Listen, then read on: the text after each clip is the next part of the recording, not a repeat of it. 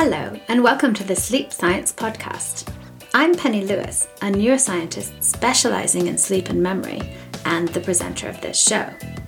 In the podcast, we talk about all things related to sleep, from dreaming and sleepwalking to what sleep does to our brain and our body, and how we can get more out of our sleep. Please see the Sleep Science webpage for details. Today's guest is Bjorn Rasch a professor at the University of Fribourg in Switzerland.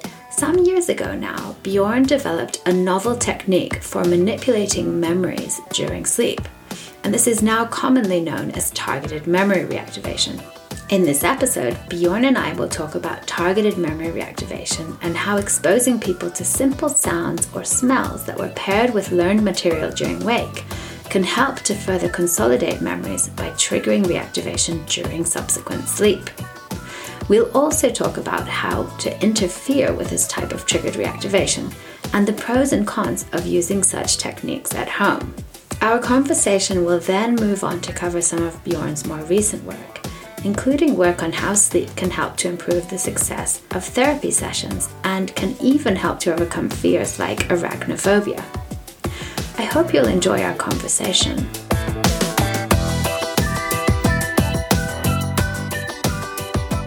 So, welcome to the Sleep Science Podcast. Thank you. I should start anyway by saying that Bjorn Rasch is a, a really central figure in the study of sleep and memory. You developed the technique of targeted memory reactivation, which is a method for triggering memory re- reactivation on demand during sleep, which influences consolidation. Uh, but since then, you've moved on to do lots of other interesting things with sleep, some of them related to memory and some of them more broadly related to sleep. And I hope we're going to have time to talk about, you know, a range of these things. Uh, so thank you so much for for being here. Perfect. Looking forward to it.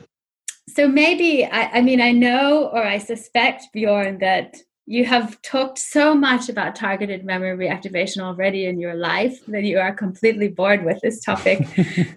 but I still have to ask you could you tell us a bit about the, the seminal work that you did on that? Sure. So, yeah when actually this was really my my one of the first studies i did uh, when i started my phd basically. So it's and it has been a central study since then in my academic life that's true.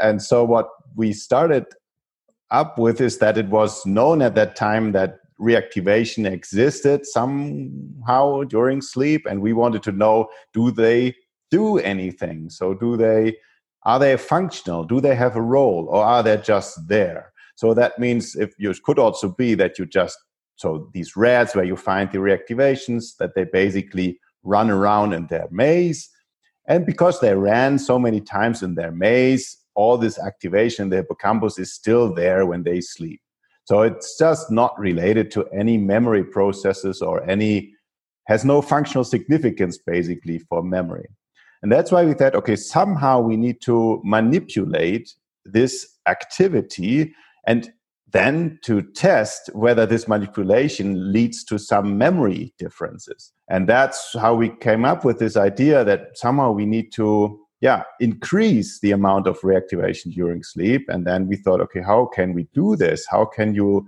somehow increase react memory reactivation during sleep? And then this this idea of using odors or scent to increase memory because we knew memory and scent are closely related and we know that when you smell something that you're familiar with that you that that reminds you of something that is associated with the scent. And the advantage is that scent doesn't disturb your sleep. It's really incredible what you can present during sleep without waking up a subject, so it can smell very bad and they don't run away, which they would do during waking when they smell this. So it doesn't really disturb, at least when you use the right smells.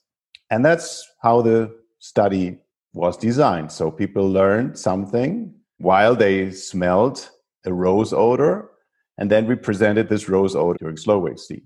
And this the idea was that this odor will reactivate the learning material that was previously paired with the rose odor. That, if it's functional should lead to some memory increases. And that's what it did. So it actually increased memory retrieval after sleep. And with some additional controls groups, we could then conclude that yes, if we reactivate memories during sleep, that has consequences for retrieval performance, which for us at that time meant yes, reactivations during sleep have a function for memory. Probably worth adding that the task here was I would call it memory. Some people call it mm-hmm. suitcase, where you have cards, playing cards, and they are flipped upside down in an array. And you have to flip one over and then remember where the pair is. So if you other one and it's it's the pair, then then you take those two out and you get a point, I guess. And if it's not the pair, then you you put them back and you have another go later. So you gradually build up a memory for where the cards are in this array and you your performance will depend on how well you remember basically. And so this is what you tested people on before sleep while they were smelling the rose odor and then again after sleep in which you had either presented the rose odor. I believe you presented it either in in REM or in slow wave sleep, or else you presented it in wake before sleep. Is that right? Exactly. So we had this different conditions or different groups of people. We presented it uh, in slow wave sleep, we presented it in REM sleep, and we presented it also in wakefulness after learning. And only when we presented it in slow wave sleep people could really remember more of these card pair locations after sleep. Yeah, which was a hugely exciting and novel result at the time because really we hadn't seen anything like this before. I mean, as you said, we we were sort of aware that some kind of memory reactivation was happening during sleep. People had hypothesized that this might be important for memory consolidation. We knew that memories did consolidate across sleep, but we had really no idea that we could intentionally bias and control and harness that reactivation in order to selectively strengthen the memories that we are interested in. So so I mean it had a huge impact and I think I mean it's also worth maybe describing the work that you did with MRI to back it up to support the idea that you were in fact triggering a reactivation. So we we did another study in this paper also to to say okay now we see some effects on memory. So we can actually increase memory when the people smell the odor during sleep but does it somehow impact the brain? And that's why we repeated the study in the fMRI scanner. People learned the same card pair location task or, or memory task. In germany it would also be it's just a memory game basically. Everybody would know how that is uh, what that is. And so they actually played it smelled the odor at the same time. And then they lay down in the fMRI scanner. They were allowed to sleep. And some people actually fall asleep. Actually, most of the people fell asleep. And then we presented the rose odor again during sleep in the fMRI scanner. And when we compared when or times when we presented this odor as compared to times when we did not, we've really found uh, out that the hippocampus or activity in the hippocampus increased with this odor presentation, but only when this odor was actually related to the memory game. So when the odor was not previously presented to the memory, then it was not such a strong hippocampal activation. And, and this that, was non REM sleep. And that was uh, also non REM sleep. It, it's actually very difficult to, to get REM sleep in this scanner. That was also kind of lucky for for that part because they only slept like 90 minutes in the fMRI, and then usually no not much REM sleep occurs. So, I mean, such interesting findings, really, and, and it has had a big impact in that I would say the majority of labs studying sleep and memory around the world are now using this kind of paradigm in some variants. I mean, a lot of people are using sounds now instead of odors to trigger the replay, but it's the same idea. Now, I know that you you did a lot of follow-up studies with this targeted memory reactivation. I'm not going to ask you to talk about all of them, but maybe you could briefly tell us about the one that you did on interference. So using the same memory task and looking at you know how does the reactivation relate to interference that might happen and strengthening the memory against interference. Mm-hmm uh, so we basically repeated the study using again smell, this card pair location game, and the here the idea was, okay, how does this reactivation actually increase memory during sleep? And we know that at least during waking, reactivation also plays an important role for memory, especially when you think of quite basic learning paradigms uh, like conditioning. So that's the, this classical bell that the dog hears, and then it knows that there will be some food. So the saliva starts to produce. So these basic learning paradigms. In these basic learning paradigms, sometimes also a, a memory cue or a reminder is presented. And when that happens, usually the memory becomes destabilized. So basically, this is the whole idea of that, that consolidation or so stabilization of memories, or maybe one step back. So, how does memory actually get stabilized? So, the idea is in the initial phase when we encode encode a memory, it's initially fragile and it still needs to be consolidated in the brain. And before the, the original standard hypothesis that okay, it gets stabilized and then after a while it's stable. But nowadays we know that's not true. Basically, there are different phases of consolidation. So you you learn a memory, you learn something new, then it's fragile, it gets consolidated, you retrieve it, or you reactivate it, and then it gets destabilized again, and it needs another round of consolidation, which is now called reconsolidation. And then you have kind of different rounds over the lifetime of a memory. So we thought maybe that's actually the same mechanism in sleep. So basically, what we do is we kind of reactivate or, or offline retrieve the memory during sleep. It gets actually shortly or temporarily destabilized. And because there's no interference during sleep, this new round of reconsolidation enhances again the stability of this memory, and that leads to the better retrieval after sleep. So maybe during sleep you have kind of internal rounds of reconsolidation and reactivation. And re- so, so that was the idea of the study. And so then we thought, okay, if that is true, then if we reactivate some uh, some memories in sleep and we immediately wake people up afterwards, then they should actually have a lot of interference because they wake up and then actually this reactivation should lead to a decrement so so so impairment of memory. That's how we designed the study. So we they learned again these these locations. They smelled the rose scent. They slept. They came into slow wave sleep. We presented the, the smell. And then we all woke them up. And then we additionally let them learn other tasks or basically a, another version of the memory game so that this interference is really strong. So they really have to hold up this original memory. And we thought this might then lead to impairments, but actually it did not. It actually, again, increased or further increased the memory in spite of the interference we put after waking people up. So that for us meant, okay, we were basically wrong with this hypothesis. So it does not seem, or at least how we tested it, there was no support that this reactivation during sleep leads to a temporal rarely destabilization of memory. It, it seems that it's immediately or, or, or, at least in a range of minutes, it, it, it's stabilizing the memory further. And that was actually also for us very important finding because it, it seems that there's this different process going on during sleep uh, that leads to the stabilization or maybe even integration of, of memories by this process of reactivation. Yeah, so it, it didn't make it labile in such a way that the interference would be worse. Instead, it stabilized it such that the interference had less of an impact, right? Yeah. So exactly. And, and and possibly this is because the reactivation was happening in sleep, you know, the state of sleep itself. And if you had done that in wake, it might have made it more labile, I guess. Exactly. That, that and there are studies like this that that actually it, when you do it during wake you can make it more labile and more susceptible to future interference.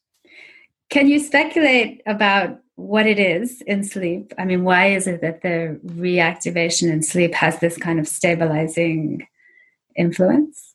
I, I think the, the, the general idea that, that there's a, a different environment or state than during waking for me is still quite appealing. So so that actually for me, I although this uh, or in spite of this result, I have to say that I I still like this idea that the general process of reactivation, so just a memory being reactivated, that this process is still probably the same during waking and sleep. Because I, for me, the memory is, is, is, I mean, I imagine that is kind of, or a lot of people imagine that it's kind of an associative network. And if you trigger something, you will reactivate some nodes, some concepts in this network. And I think that's what we do with targeted memory reactivation. We, we give a cue and that just reactivates some concepts or, or, whatever that is related to the cue. And I think that happens also during waking. But then the, the consequence of a memory being reactivated is very different. So again, I think there are hypotheses that the general like the general dialogue between different brain areas is different during especially slow wave sleep maybe more uh, also the direction of information flow is easier from hippocampal areas to neocortical areas in in the sleep state and and so that also together with other mechanisms um, that these uh, reactivation has different consequences like stabilizing or integrating new memories in long-term stores basically which is probably not the case or not immediately the case when you do that during waking because you have so many other information activated also coming from the outside worlds that are processed at the same time which probably leads to a complete different consequence when you reactivate a memory because you kind of test this reactivated memory against the environment right so so it's, it's reactivated and you kind of um, want to know whether it's still adaptive or not, which is a very important process to to to also change your memory during waking. You do, just don't want to reactivate something and then just immediately stabilize it during waking. That's not your goal. You want to see whether it's adaptive, and then you can re-encode it. But if it's not adaptive and doesn't fit to your current needs or the current environment, it's changed. And I think that for me still this is the process that is that is missing basically in, in sleep uh, which kind of leads to the immediate integration or stabilization. So i mean this may be a bit tangential but i can't resist. So i, I was just discussing yesterday with a couple of my uh, students about this. You know the fact that sleep seems to do both kind of pattern separation and generalization at the same time and it's almost as though you need to separate, you need to pattern separate individual memories in order to know how to generalize. And then the generalization process probably does involve pruning. So it involves getting rid of some of the noise, getting rid of some of the things that you don't want that are not important. But before you can know which things to get rid of, you, you have to have a strong representation of all the things to begin with. And so I think it's a really interesting question that hasn't really been explored too much yet about how are both processes happening and, and how, how do they coexist within mm-hmm. sleep? Yeah, I think that comes to the, the general question. I think that that you also and also others have already looked at. So is it is this process during sleep, is that somehow, let's say, intelligent? Or is so is it somehow actively doing something that is important and leaving other things out that are not important? Uh, or is it kind of general process that that just happens because the the basically the conditions are good? So the the selection processes what is important and what's not important are basically done during wakefulness. I think and and that that comes to this this point. So is it is it just separating or or or, in, or also generalizing everything that that is that is that came into the system or or is it somehow preferentially or selectively strengthening some things and yeah maybe even weakening other things that are that are not important or, or considered uh, inconsistent or something like that. Yeah. And so, I mean, I think this kind of discussion brings us to the question of, you know, sleep physiology and what's actually happening in sleep and the oscillations that occur in the different sleep stages. So, I know you have a whole line of work, particularly with Thomas Schreiner, for instance, where you've looked at how auditory targeted memory reactivation seems to elicit oscillations in different frequencies, how how those might interrelate to each other. So coupling across spindles and slow oscillations and possibly theta as well, and how that all interacts with the memory replay. So, shall we try and bring some of that in to the discussion a little bit? Maybe, mm-hmm. maybe you could start by telling us about some of those studies, and then we can think about what they mean and why they're important. Mm-hmm.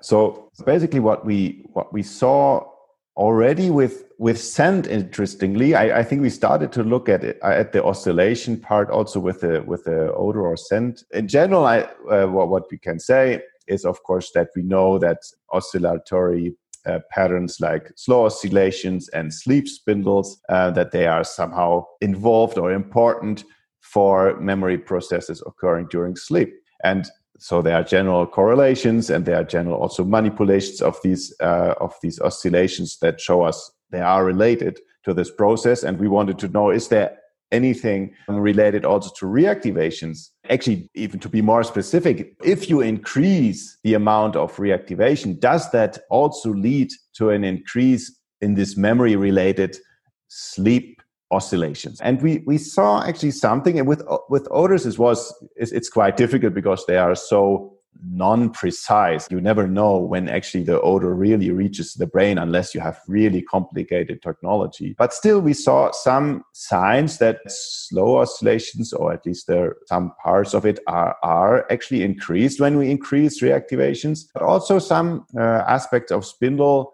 oscillations seem to increase when we present these odor cues. So this, this odors related to memories. But as this was so temporary, so from the timing was so, so non-precise, we decided, okay, now we, we should use another stimulus and also inspired also by the work by, by Ken Paller, we thought, okay, that seems to work as well. And so we did these uh, vocabulary learning studies where people had to learn 120 Dutch German vocabulary pairs. And I'm always asked, why did you use Dutch? Actually, the, the reason is, is also because of this aim to, to see the neural correlates of this process because what we wanted is that we have a lot of stimuli so that we have a lot of word pairs so that we have during sleep a lot of trials that we can analyze. And why then dutch? Because dutch is very close to german so it's it's not so difficult to learn these dutch words. Because if you learn chinese i mean if if they can if they don't know chinese it's they hardly can learn 10 pairs because it's so difficult to learn these new pairs and then you just don't have any trials trials to analyze during sleep. So that's why, why we chose Dutch. And it was true. So they learned in like two or three rounds, they learned roughly 60 of these 120 word pairs. And that was exactly what we wanted. And, and so, so the second advantage of these pairs was that we have a direct comparison between activated words that were later remembered so what we do during sleep is we basically present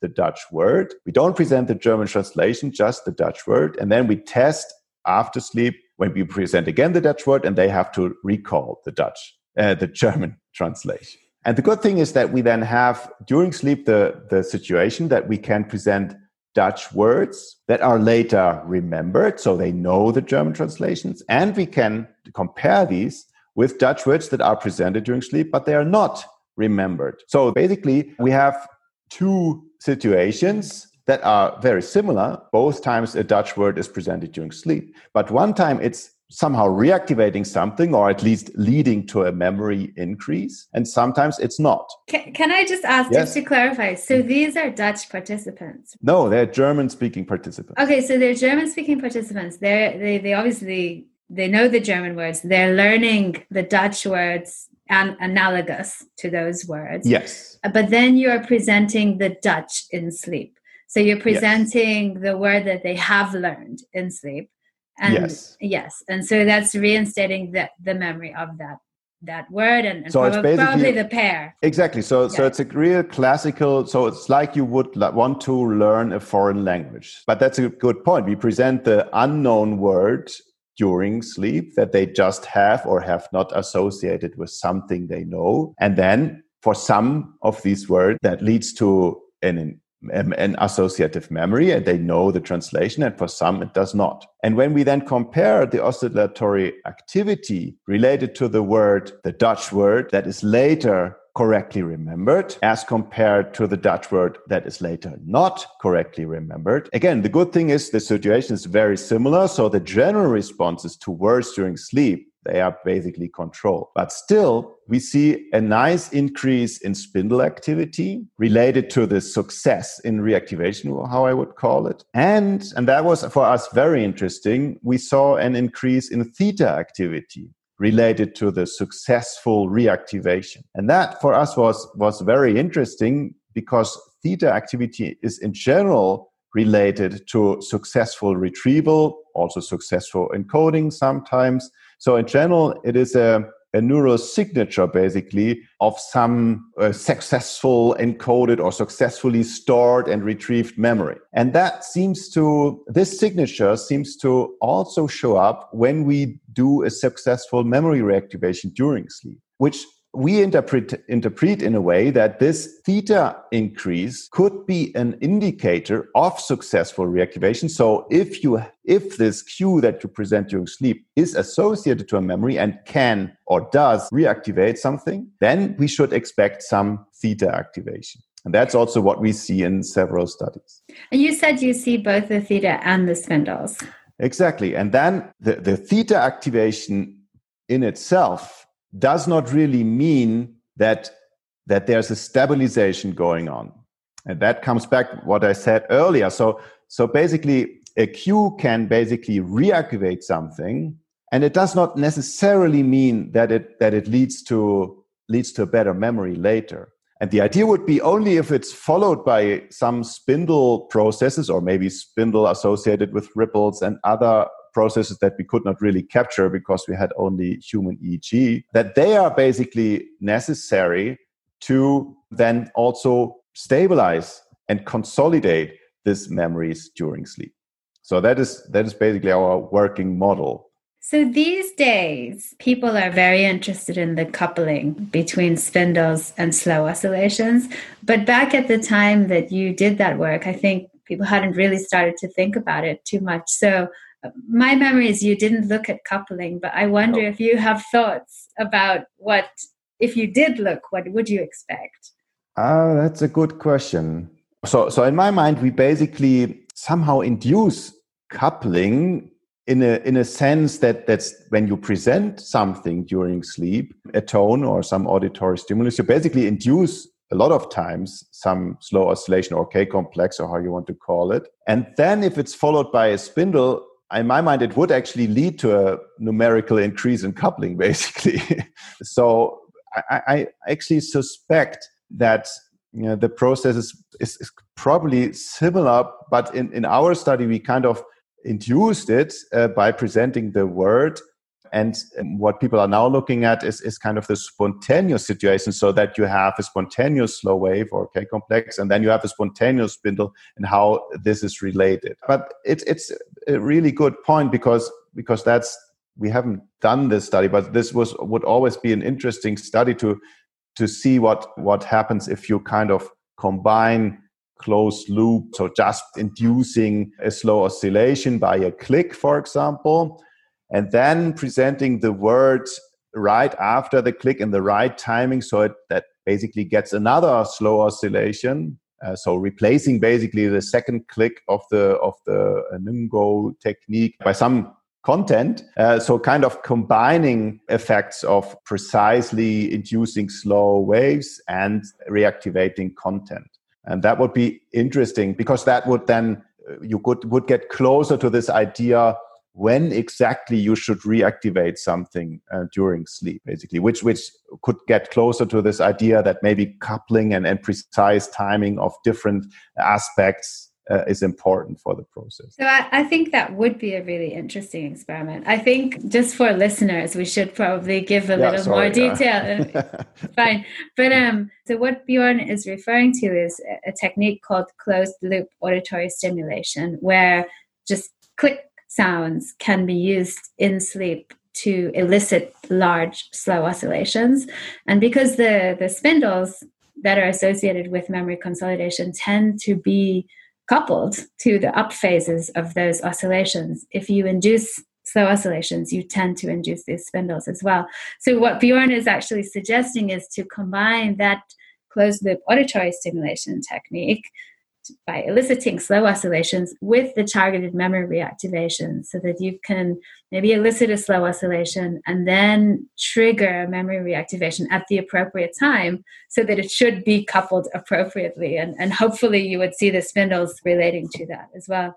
I, I think it would be very cool. I also think it's probably technically quite hard to get it just right. Also, a lot of people have tried to to just present the words so without combining it with clicks, just presenting it either in the in the in the positive wave of a slow oscillation or the negative wave of the slow oscillation. I think that that is already also very interesting or that gave us already very interesting results suggesting that maybe more positive wave of the slow oscillation is probably a better time to present these content during sleep. And again it's, it's the same idea that that then it reaches basically a time when when actually spontaneously a spindle already occurs or in general the the brain is in the the more activated state the so-called up state. And that is pro- probably a, a, time where also we would assume that also spontaneously reactivation occurs. So i think that that also gives us some hints that that this coupling is also this precise timing is, is plays probably a, an important role yeah so i think there are a few studies out either out or just coming out now yeah, which are exactly. showing in process of coming out which mm. are showing that if you if you present the tmr in the upgoing phase of the slow oscillation exactly. then you're more likely to get a, a benefit from it. So, so let me ask you something related but slightly different. So, years ago at a conference, I remember discussing this with you, and we were we were talking about this question of suppose you present your targeted memory reactivation, and it maybe it brings an engram kind of to salient so that it's it's ready to get replayed you have some information but it but it it doesn't necessarily actually replay straight away perhaps it what i remember you suggesting at that time was hmm. perhaps it kind of it's ready and it now it has to sit and wait until the appropriate circumstance comes for it mm-hmm. to actually reactivate and that circumstance might be a spindle that is coupled to a slow oscillation in the right phase, but it might not occur for a second or so after when the TMR occurred. Is that mm-hmm. still how you think about it? I think yes, because and and, and it's basically based on on, on this pa- uh, this paper on the uh, from the from the Wilson lab basically where, where they presented the, the cues and then really measured the reactivation in the hippocampus and they actually saw that it doesn't stop right after the cue it just goes on. So basically, and that is also a very interesting process, of course, because it's it's true. Why should it stop? Actually, uh, it's you basically cue the memory, you present a cue, and then there's the process is basically turned on, you could think, and then it just goes on. And so then, as you say, it can wait for the appropriate time to be used in this um, sleep consolidation process. And that's also a little bit why we thought it could also take some time for these processes to be completed during sleep and to really lead to some advantages on on memory and that's why when we did this uh, study also together with Thomas, where we presented basically a second word shortly after, after the first cue, because I think there uh, it comes back to this discussion why do we only present the Dutch word during sleep and not also just the thing that you should learn or associate with this, so the German translation. So shouldn't that be even a better or be a better memory reminder during sleep and lead to even better results? But it, interestingly, at least in our studies, it did not. So if we present the Dutch word and the German translation during sleep, it did not really further increase the, the memories. And we tried around with this because we didn't really understand how, how that worked. And we found out if we present something shortly or so, some milliseconds after the, the, the memory cue, it messes up the whole advantage of targeted memory reactivation. And that only if we present it like one and a half second later, then it at least it did not impair the TMR advantage. So somehow it needs some time to complete, and maybe it, it even stays on longer if, if you don't if you don't disturb the system. That we cannot say from our data. That is more what what the red data suggests. Yeah, so Dan Bendor's rodent data does suggest that the, hmm. the, the, the cued memory kind of continues to reinstate yeah until something else is cued. So whether that is also true in humans, it's you know we don't know, but but it it could be basically. So with respect to that study with Thomas that you mentioned, where you you play another sound soon after the cue and it disrupts things. I'm just curious, just speculating. Imagine if you did have a spindle within that short interval. Do you think mm-hmm. that? I mean, I wonder if that's something that I don't know if it's even possible to look at it in those data, but if the way we are thinking about the system is correct, then we might think of it as if you had a spindle in that short time before the next sound comes, then you would get consolidation and replay. But if you mm. don't, and actually it's it's very unlikely that you would have it within such a short interval. Yeah. Then you just lose out and the whole the whole cueing is wasted for this particular trial. Yeah that, that's that's an interesting idea. I, I think for, for, we presented it probably so short that it's unlikely basically that you could even call it a spindle. But i think also this this work from was Antony? Yeah. So so basically, where where they played around with the timing and the spindles of the tar target memory creation, I think that is very also very elegant. So that there's there's maybe some kind of so they suggest that there's this kind of refractory period where where basically you you so for the spindles in general they occur in in some uh, time periods. Uh, and they are more likely or less likely to occur, and so you basically based on this spindle timing, you basically have optimal windows for TMR to reactivate and, and increase memory. So I think I think this is a very interesting idea. Yeah, and I think that this is the kind of work, you know, playing with mm. these intervals, playing with the coupling with slow oscillation yeah. phase, and possibly mm. playing with things like combining targeted memory reactivation with closed loop auditory stimulation that we need to do in order to yep. to understand the system so it's exciting i mean there's lots of work to yeah, do there lots of work absolutely and and it's but it's also a little bit as you say there are now so many parameters to really find the optimal optimal way yeah let me ask you a slightly off-piste question about mm-hmm. this so I discussed targeted memory reactivation with Bob Stickgold on an mm-hmm. earlier episode of the podcast. And I mean, while obviously he finds it interesting in lots of ways, his overall kind of assessment was that he he thinks it's a maladaptive process and mm-hmm. he wouldn't recommend it as a kind of a daily kind of thing that people should do at home because he would worry about the negative side effects and what it's doing to other memories. Uh, what do you think about this? I, I think this is this is a relevant concern, and and I think we we have to also see where where this field came from. It it really came from understanding a theoretical question, and I think that is also what most studies want to do. And I think for this aim, it's it's a very good tool. It's it's a very very good experimental tool to find out something about memory processes in the sleep state. Whether it's really good for everyday use, I also have my concerns. Um, because, first, so far at least, I don't see the very big memory advantages in real life. So we tried to adapt our vocabulary learning task to, to home environments. Maybe we kind of oversimplified a little bit. So, but basically people just listen to words during sleep using an iPod.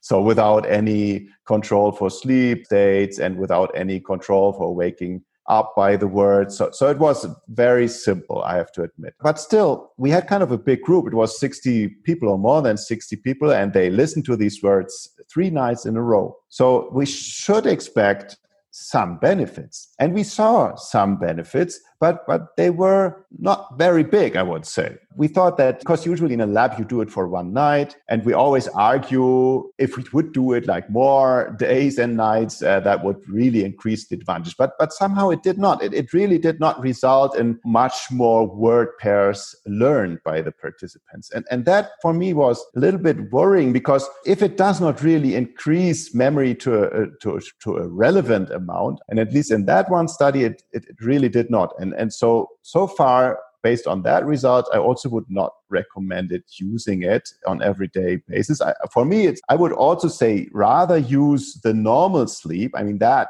for sure does something good to your memory and and and maybe wait with the with the everyday word present or every night word presentation during sleep until we know a little bit better when exactly and, and how exactly. Because I, I think we need some devices that kind of control the volume of the words based on your brain signals basically. So so that kind of if we wake up uh, the, the presentation is stopped and or, or the volume is toned down. So so basically that you you're not so much disturbed. Uh, and i think that these kind of devices are, are really needed uh, to to really reduce the possible harm effects of these techniques.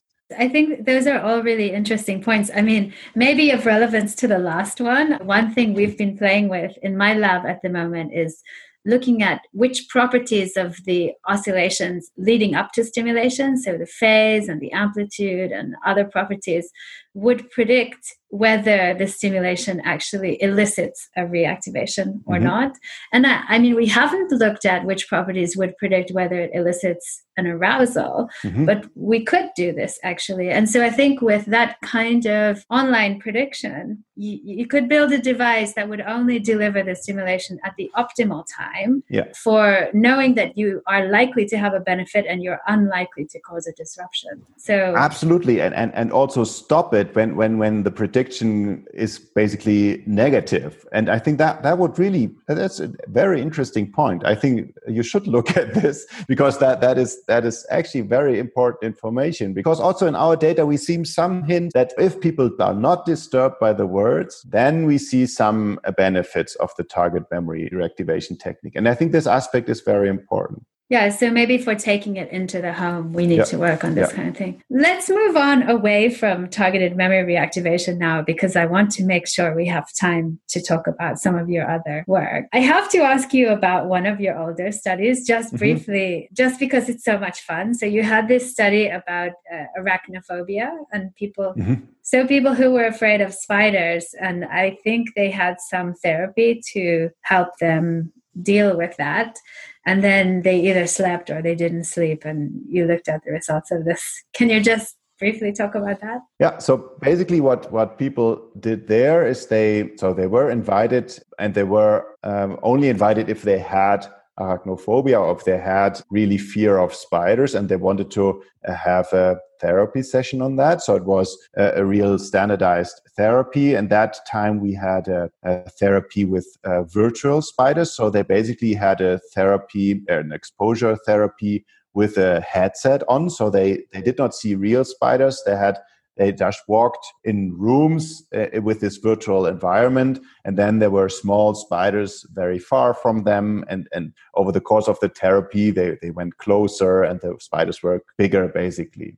Uh, so this is a this is a standardized therapy approach and it's very effective basically. So you need two two three sessions of one or one hour and a half and and people really get better uh, with this.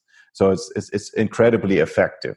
Um, and we thought, okay, maybe we can even increase the effectiveness if we say, okay, what do they actually do in this exposure sessions? They, they learn something new. They learn that spiders are less fearful than they previously thought.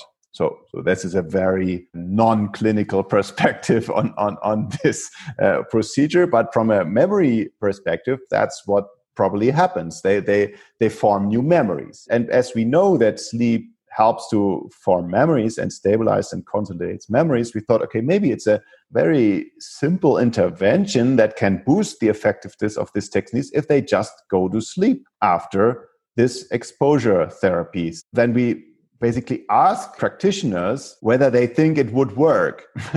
yeah. And actually, it was funny because well, people told us, no, it will never work because they are so aroused afterwards, they can never sleep. Uh, and others told us, oh, yes, uh, I always tell them that they should go to sleep. They're so exhausted. So it was funny. It was kind of different myth around what will happen after this exposure therapy. So we thought, okay, um, we just do an experiment, and people did this exposure therapy, and some of them were allowed to nap for 90 minutes afterwards in the sleep lab. And, and some of them had to stay awake and watch a movie. So they were also in the sleep lab. Uh, and then after a week, they came back to the second therapy session. And there's a very standardized test. So they are presented with a spider, they have to rate um, how how fearful they think the spider is. And there's this one test where they have to approach the spider and they can decide whether they want to stand one meter away or two or three. And, and that's a very good behavioral measure how, how how high their fear is. And usually after these exposure therapy sessions, it goes down. And the interesting thing, after a week, the people had really much less fear of this spider when they slept after the exposure therapy. So, in general, the exposure therapy is effective, but sleeping afterwards basically stabilizes your success. So, it, it basically you have formed this new memory that spiders are less fearful, and this uh, reduction of fear is then further decreased if you sleep uh, after this exposure therapy. The second result was they can sleep very well after this procedure. So we, we did not have any problem that somebody could not sleep afterwards. We had more problems with the wake group because some of them were just falling asleep during this movie. So I think from that perspective, it's, it's really clear that just sleeping afterwards in general is a good idea. And it can also reduce your fears further. Which, I mean, is not surprising from the perspective of the sleep and oh. memory field, right? Oh. But has it been picked up by clinicians? Are they now telling people to to sleep after these sessions? Um, that's a good question. I, I have to. I, I'm not as I'm not in so much in the clinical field. I don't know. I think that from the citations and uh, I think the the work in general was very well conceived. I think that's that's for sure. Um, I think the the point is and we we also encountered this problem. We have we because we did another study, or we, we basically tried to replicate our own findings. And that time we used real spiders. We also had a TMR condition, so we we basically presented uh, an odor at the end of the spider exposure session, and then reactivated it during the following nap. So we thought, okay, maybe we can even further increase the success of this therapy with reactivation. But in, in that uh, study, we actually could not really replicate the, the beneficial effect of the nap and also not of the TMR for this session. And I mean, maybe we just couldn't replicate, but maybe I think what we saw at least is that the reduction in fear after this real spider session was so was much bigger than after the virtual spider session. So it could be that that using real spiders in exposure therapy is is is so effective that that basically there's not much room for improvement, or at least not how we did it to further increase the success. So probably we were a little bit lucky to use a virtual exposure session in the first study. Uh, and and that could be also the reason why maybe people are are more now using probably real spider sessions and they don't really care because it's so effective to to cure this spider fear Ah, I see. But nevertheless, I think um, it still might have implications for other kinds of therapy.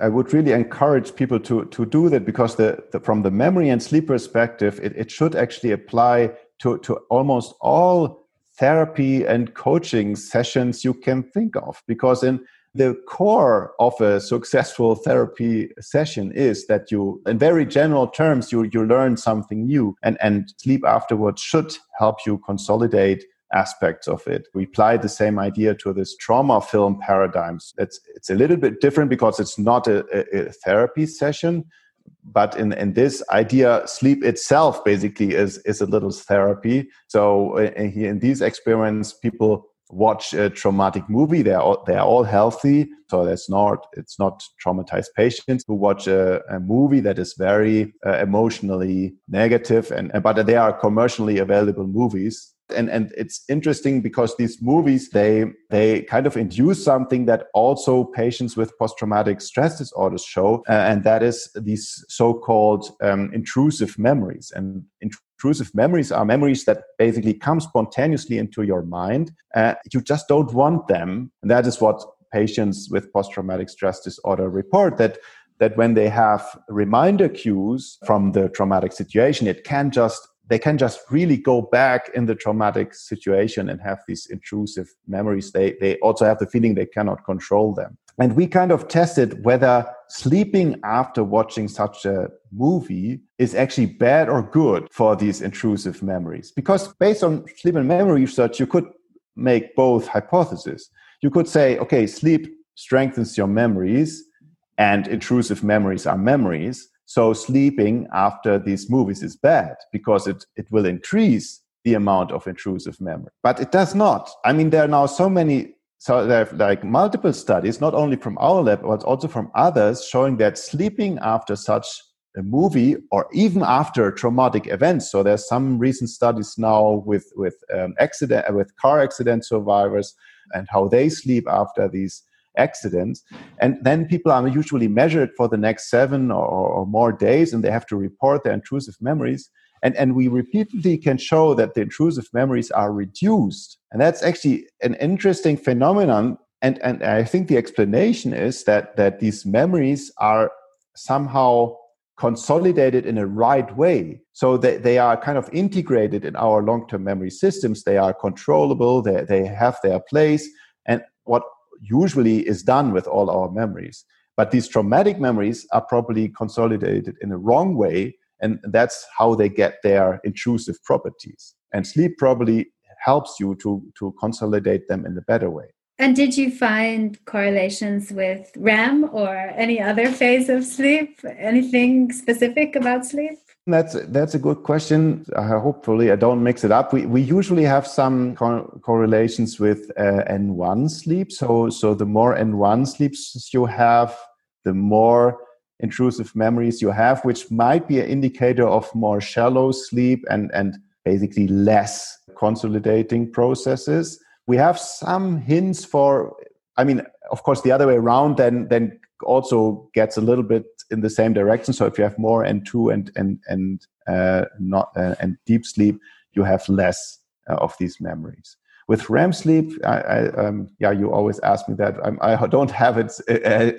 I don't know it so well usually. so the reason I ask that, just for anyone listening, mm. is because there are various ideas around about how REM sleep might be important for reducing emotional responses to learned information.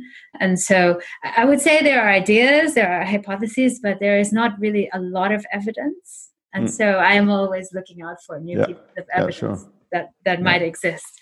But it sounds like this is, I think if you had a strong REM correlation, you would remember it. So yeah, yeah, no, it was definitely not strong. I mean, it, it was also not strong with slow wave sleep, but but this is also always the, the problem with with naps.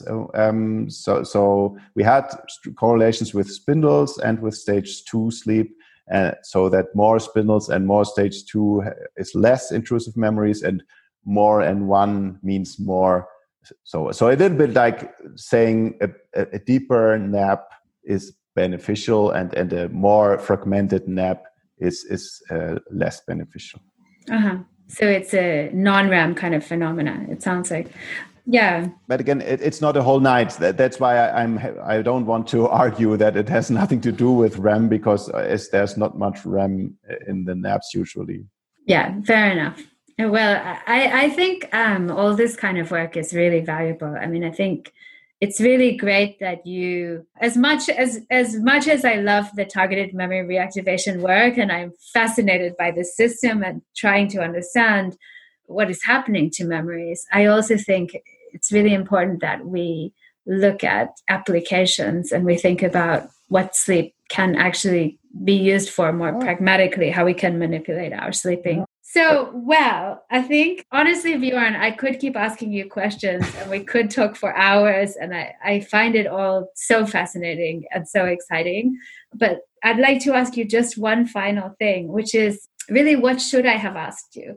I mean what do you see as the most exciting thing new thing that is happening right now? I'm of course very much biased because i, I think my work is interesting but probably everybody does that in a way. I think it's great I mean.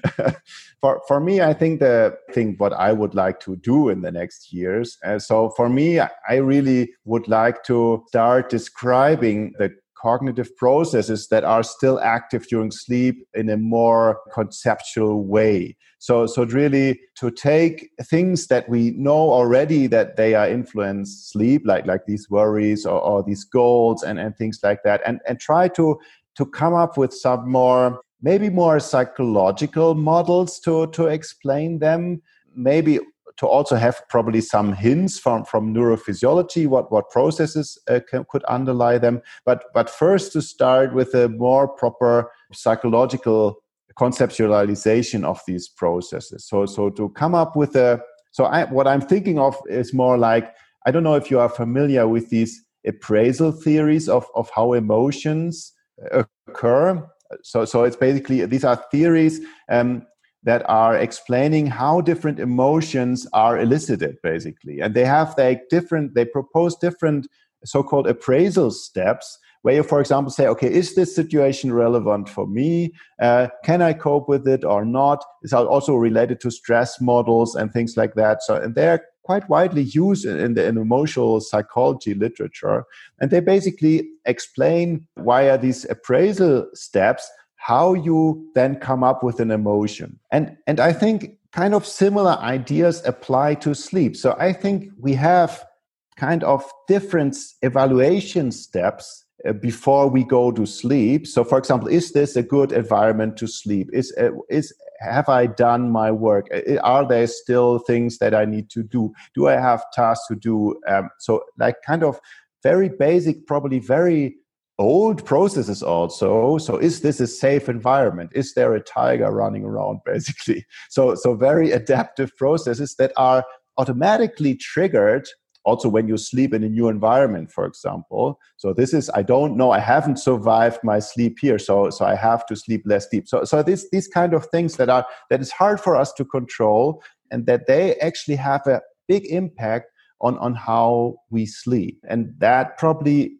explains also why we have these these uh, sleep disturbances in some occasions and things like that. And that might explain it's related to this idea what what cognitive processes are still uh, ongoing during sleep. And and what i i think I, what is for me also a fascinating aspect is this uh, this idea of of having kind of a what you suggested maybe a little bit kind of in a night watch system. So that's something that is taking care of us that if something dangerous approaches us during sleep that we wake up for example. So how how do we control this system? How do we influence this system uh, that basically keeps us sleeping or or keeps us or gets us awake again? So that is that is my kind of broader view on sleep. And and i think that that could be a a contribution from from really basic cognitive psychology on on on sleep processes and that is that is a little bit my my frame how i would what i would like to go on with so it sounds like an entire lifetime of research, really. But can, can, let me just rephrase it to see that I understood. Mm-hmm. So, what you're saying is I'm trying to understand really the interaction between our cognitive processes, our appraisal, how we are feeling, what we feel about the situation, what we feel about how we're going to sleep, and then the sleep that we actually get. So, probably some kind of a top down kind of process. Yeah, absolutely. But but but again, I think that that top down does not necessarily mean that I can control the top, right. uh, because because the because the top can can be quite uh, a very fast unconscious evaluation process that I cannot really control. I mean, and that, and that is also what what they are doing with these emotions. I mean, basically they they they're they're, they're putting kind of a, a top down process in it, but it doesn't mean that you can can kind of access the the top down process. It's it's so quick that you evaluate that this tiger that is standing in front of you is dangerous. It's still a top down process because you you evaluate it as dangerous, but but it's it's not controllable at all. or or not at least without practice. Yes and and in fact you may not even be aware. Exactly exactly exactly yeah. But potentially if you became aware and you learned to control it, then you could influence these processes. Exactly. And that would be the power, or I think is the power of these theories. And that's why also why they are so successful in therapy, because they give a conceptualization how emotions and stress occur. And they give basically key points where you can do something, where you can practice uh, new evaluations or other reactions. So they give kind of uh, points where you can, yeah, intervene basically. And that's what I uh, generally, yeah, that's would be what I could con- Yeah, but I, but you were saying I think that this is where you could contribute. Yeah. Yeah. I think that's a really exciting set of ideas and very, very novel. Thank you so very much, Bjorn. It's really fascinating. It's beautiful work, all of it, and um, I'm sure everyone listening will will enjoy it as much as I do. Thank you so much, Penny.